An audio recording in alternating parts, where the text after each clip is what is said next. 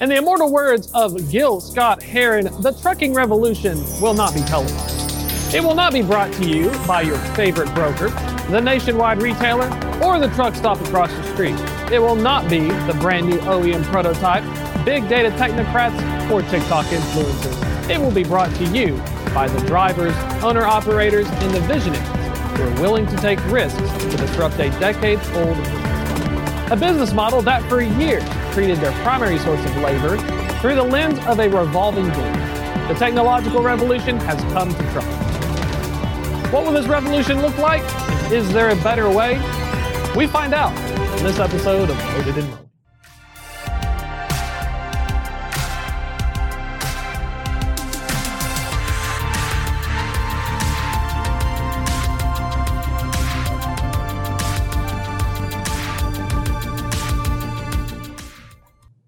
This Loaded and Rolling episode was made possible by our sponsor, Emerge. Focused on empowering and growing meaningful supply chain relationships, Emerge is proud to sponsor the Loaded and Rolling community. Through its freight procurement platform, Emerge offers solutions that enhance the spot and contract procurement process, enabling shippers to make the most strategic decisions possible. Learn more at www.emergemarket.com. Welcome to Loaded and Rolling. I'm your host, Thomas Wasson, enterprise trucking carrier expert here at FreightWaves. We know that trucking is a hard job. Drivers struggle to make as much as they did in the past, with many in the media insisting on a driver shortage. You know, even the Bureau of Labor Statistics and with the Department of Labor, they found that there's not actually a truck driver shortage. It's just that basically drivers aren't being paid enough. So if we saw the wages increase, then we would probably have less of a shortage. On top of that, the job has historically had extremely high turnover rates. There's a lot of layers and nuances to it, right? You think about driver shortage, and initially you think, okay, well, there's just not enough people willing to to drive. I think what I've learned in digging through and looking at the data is there are a lot of people who are are able to drive, um, but um, the job itself maybe has a high, very high turnover rate. I think some of the stats I saw was that a, a lot of companies see almost you know 90% turnover rate um, in a year. So they're basically replenishing their workforce. These factors, less pay, high turnover, they're creating a situation where modern trucking has a bit of an image problem. You know, when, when you kind of looked at uh, folk movies in the 70s and 80s. Convoy. Yeah, yeah, yeah, there is always this, like, there is basically a folk hero over the American trucker, and now they're seen as, um, like, uneducated, overweight, all these sort of negative stereotypes now follow truck drivers. And I think that that's kind of a shock for them, especially for those who entered the industry um, in the late 20th century. Uh, they're kind of shocked that now they're no longer the American folk hero. They're kind of like the butt of the joke, basically. Pair that with a trucking business model that is a winner take all race to the bottom, and also who can do it the cheapest. But the real question is is there a better way? I think our job in the industry is to say, the solution what is the solution to the current driver shortage? Is it to add more drivers or is it actually going to exacerbate the problem? The solution is probably to just take the existing driver population and give them what they want which is actually drive more reduce the dwell time. That is actually what will make the drivers lives better and eliminate the driver shortage one company hopes to transform the industry by placing the driver's needs first, since after all, they are the ones hauling the goods.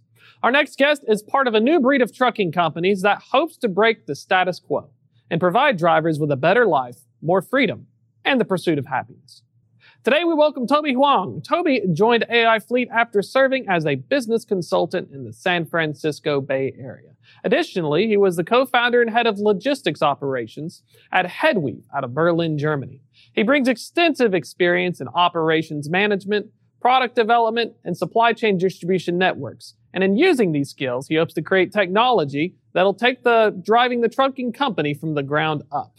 We're talking full revolution here. Toby, welcome to the show. Thomas, thank you for having me. Happy to be here.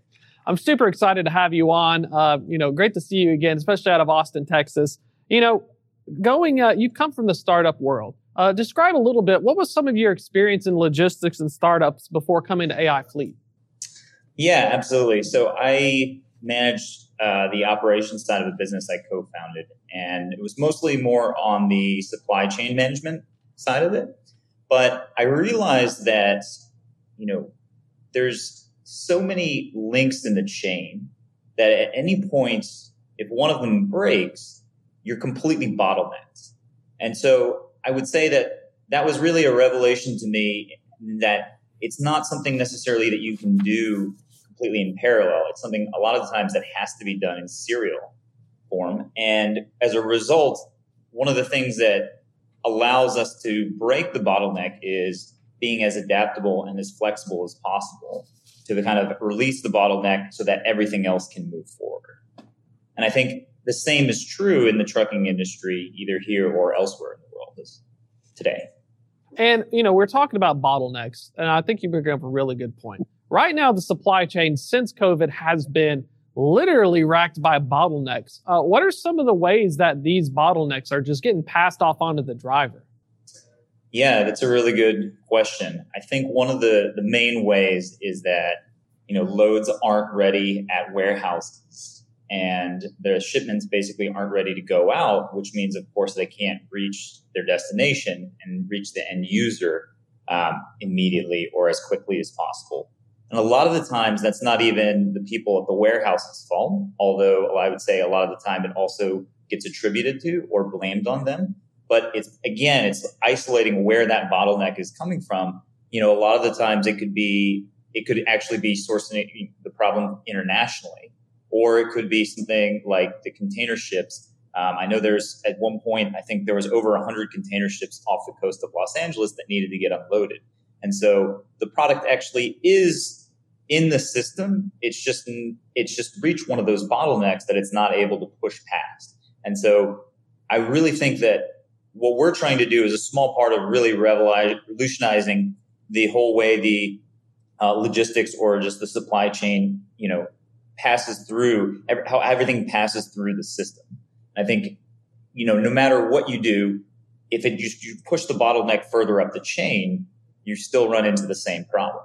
We, we have basically a need for speed. And I know for a lot of people, you know, trucking companies live and die based off of speed and utility. And so, you know, just how important is it to avoid the like how big is speed in terms of when you guys are planning your loads and your day to day like how big of an impact are any of these kind of delays? They're huge because as you know it's one of those things where you know when we have our next appointment booked um, you know they're expecting us to be there at a certain point in time.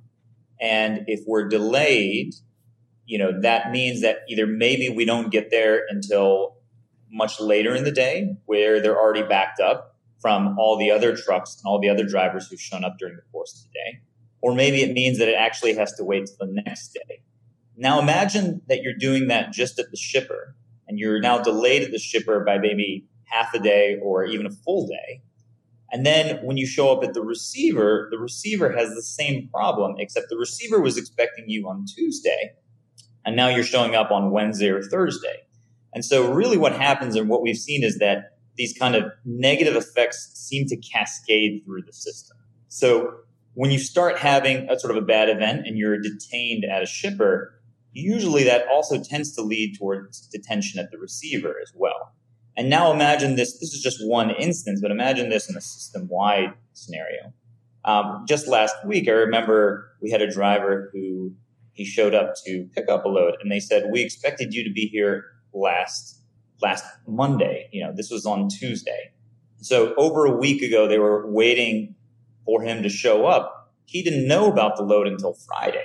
So there's actually no way that he would actually would have ever been there the previous Monday. But it's also that's the kind of there's a bottleneck in communication as well, where the broker didn't communicate to the shipper that, that no, nobody's going to be showing up this week to pick up your products. And so when you have those kind of systematic delays, of course you're going to have you know bottlenecks elsewhere in the system that are just going to push the, the supply chain problems even into a, a much bigger one of a much bigger magnitude. I think you brought up a great point. You know, we we talk about technology and load boards and digital brokers, But what we don't talk about as a fact is it doesn't matter if the load was a digital load board or not. If you can't fix this communication issue, where if the shipper messes you up, now the downstream's messed up. Uh, it just feels almost like you're in a situation where you're beholden by other people, and then the driver is the one, you know, dealing with the the, the impact, right?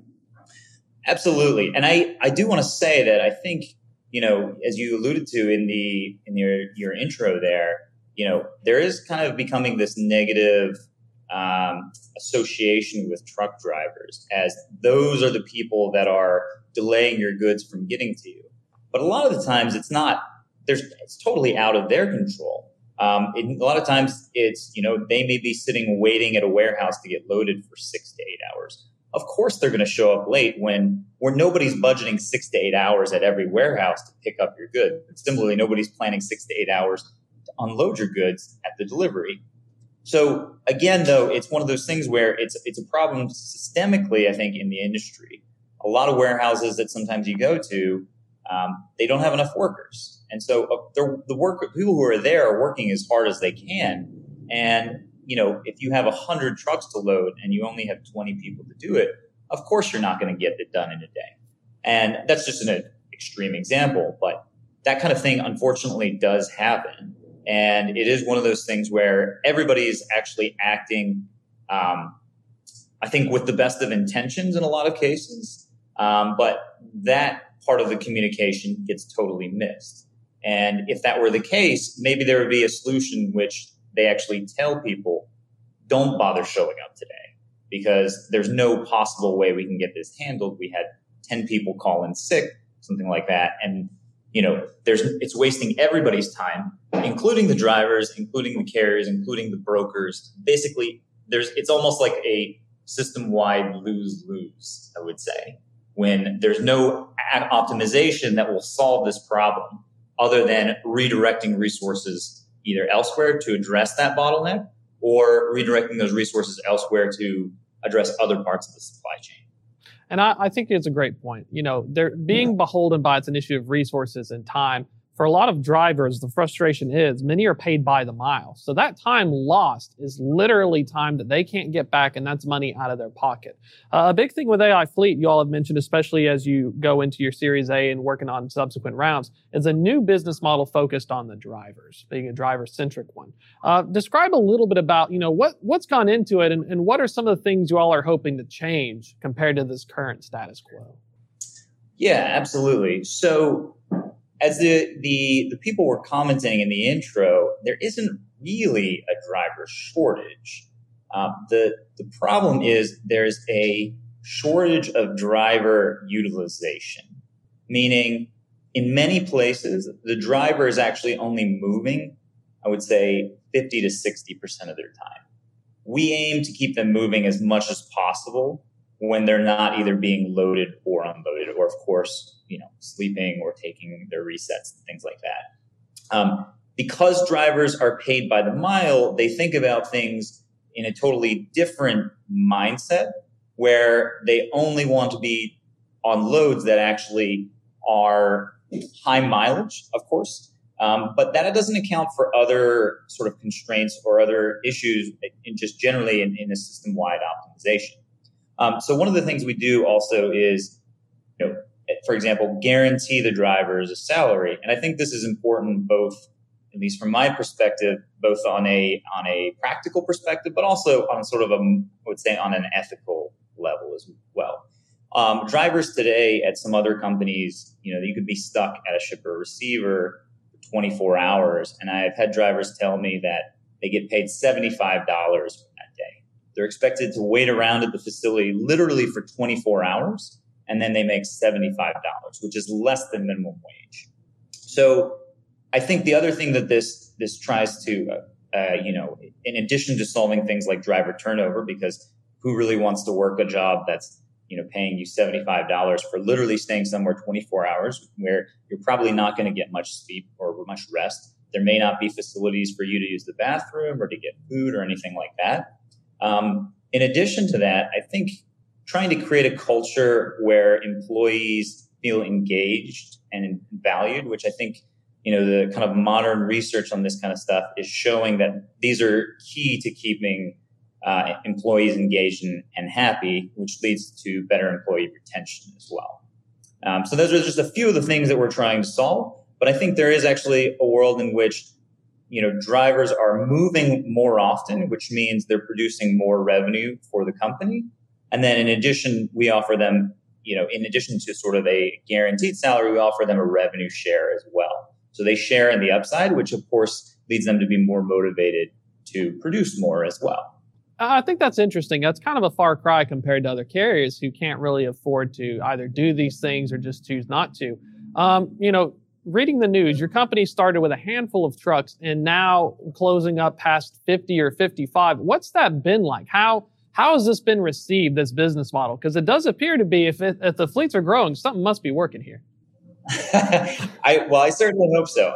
You know, I just had a conversation with the driver this morning, and I think one of the key elements is um, we're always, I think, trying to improve and try to make the experience better for the drivers. Of course, there are limitations to that. You know, there are things that we aren't willing to do, um, particularly when it comes to sort of compromising things like safety. We wouldn't be willing to do something that would compromise safety on behalf of making the driver happy. But the conversation I was having with the driver this morning was I was just asking him, I said, you know, you seem pretty happy, but honestly, is there something we can do better?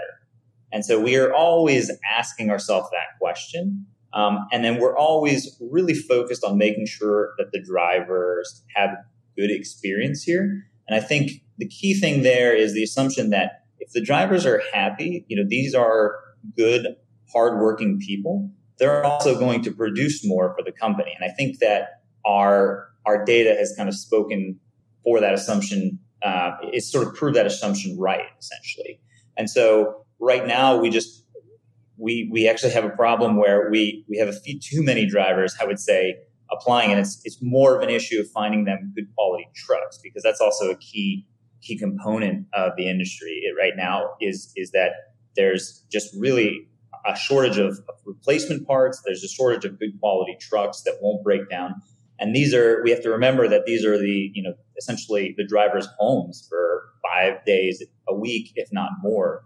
And, um, you know, there, if having, you can imagine having your home break down or certain things not working and then being worried about potentially um, not being able to move um, and not being able to fulfill your obligations. It's a very stressful and a very taxing experience.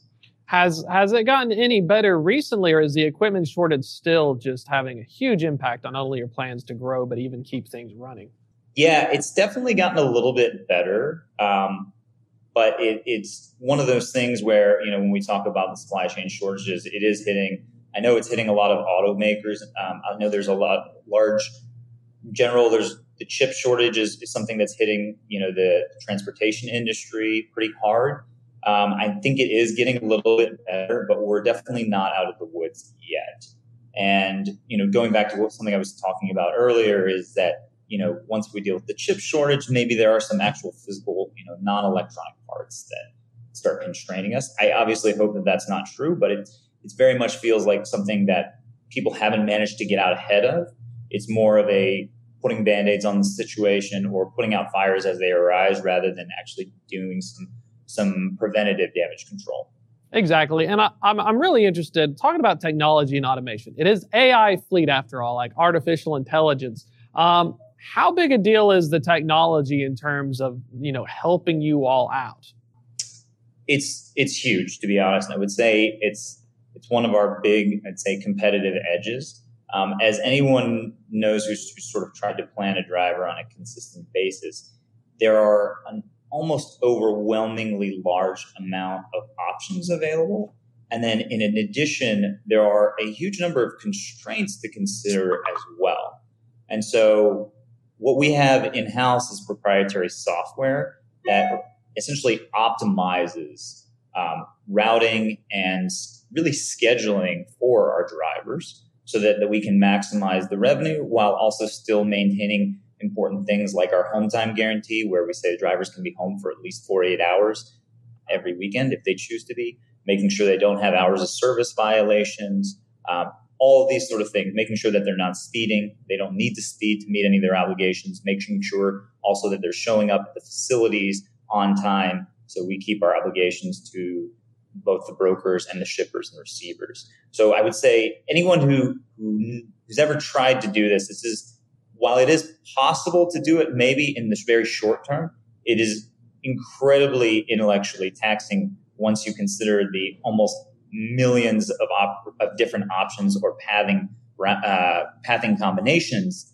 that you could use to optimize a driver over even a short time as one week. I think that's a great point. You know, you're getting to route, you're optimizing loads and getting to pick things. Um, you know, with this technology, not only are you able to give more attention to the driver, have you all received any uh, any feedback from customers or brokers with the performance compared to other analog carriers that aren't fully digital? Yeah, definitely. I think there's a trend right now, at least on the brokerage side, which I think is great. It's using technology for essentially tracking the shipments and tracking the drivers, not in any sort of privacy sense, although that is a, a real concern. Um, but it's really, you know, the, a lot of the analog brokers still have this process in place um, in order to, you know, update their customers about where their, the product is and how close it is to the receiver they'll actually perform a check call where they will literally call every two hours, even in the middle of the night. They'll either call the dispatcher or they'll call the driver, which is incredibly disruptive, as you as you know, and, and as hopefully the uh, the viewers and listeners can imagine, getting a call at 2 a.m. and then another one at 4 a.m. to find out where you are, only to tell them, of course, that no, I'm I was sleeping. I actually I haven't moved any further. So that's just a very basic uh, thing that that some of the more digital brokers have, have kind of integrated and utilized as ways to electronically track that in a way that's not disruptive or intrusive to the drivers or to the carriers. So those kind of things, those kind of initiatives, I think are, you know, using technology to address things that are either difficult, time consuming, or, or, unpleasant, or maybe some combination of the three. Uh, those are really important ways in which um, the different uh, players and the different stakeholders in the industry can can use technology to kind of make make it better for everyone. Honestly, it saves times for the brokers, it saves times for the dispatcher, and it saves time for the driver as well. I like that. I think uh, you know, kind of thinking of the final question here. You know, a, a lot of people talk about well, the trucking business model is broken, and so with the stuff that you all have right now um, you know, is there any potential ceiling to this in terms of scalability? I mean, it looks like with the process and technology, you know, do you think there's any limiting factor that would prevent you guys from, you know, continuing just to scale and explode growth? I certainly hope not. no, but for a more a more detailed answer, um, what I would say is, I think one of the things that's happened over the last, I want to say, ten to twenty years, and what's really made this in my mind, somewhat of a broken industry is a lack of trust, actually. And the lack of trust that, that everybody is doing their best to, to keep everything moving, keep the product moving, keep the driver moving. And so I think one of the ways, one of the, the main impediments or potential impediments to our growth is just making sure that we maintain our commitment to to keeping the drivers happy and making sure that they have a good experience. And, and part of that does mean keeping them moving, making sure that they're making as much money as they possibly can. I think the point at which we start to break promises, we start uh, we start associating ourselves in the driver's mind with you know perhaps uh, previous companies that they've dealt with where they've almost had sort of a bait and switch where they're lured in by promises of oh, you'll have these hours and you'll make this much money. So, and then they find out, you know, six months down the line that that's not actually true or that they're not treated like people, they're treated like assets. And I think the more that we prove that we are different, then the easier our growth becomes. Similarly, the more that we do that, you know, doesn't distinguish us as being different, doesn't show that we care, doesn't show that we're doing everything we can to kind of fix some of the problems, and either be it the communication or on the technology side that have plagued the industry. I think the more that we we do those things that maybe kind of lump us in with just the industry as a whole, those are the things that will ultimately, you know, impede our growth and, and really make it difficult to stand out in this in this quite competitive industry. Completely agree. Being authentic and regaining trust are definitely key things. So, Toby, thank you so much for joining us. Super excited. You can check Toby out on LinkedIn or AI Fleet at www.aifleet.com or www.theaifleet.com. Think artificial intelligence. Again, excited for the future. Thank you so much, Toby. Thank you, Thomas. Really enjoyed talking with you today. It was a pleasure. That's a wrap for the show. Catch us on Monday again, 2.30 p.m. Eastern every Monday. We'll do it live.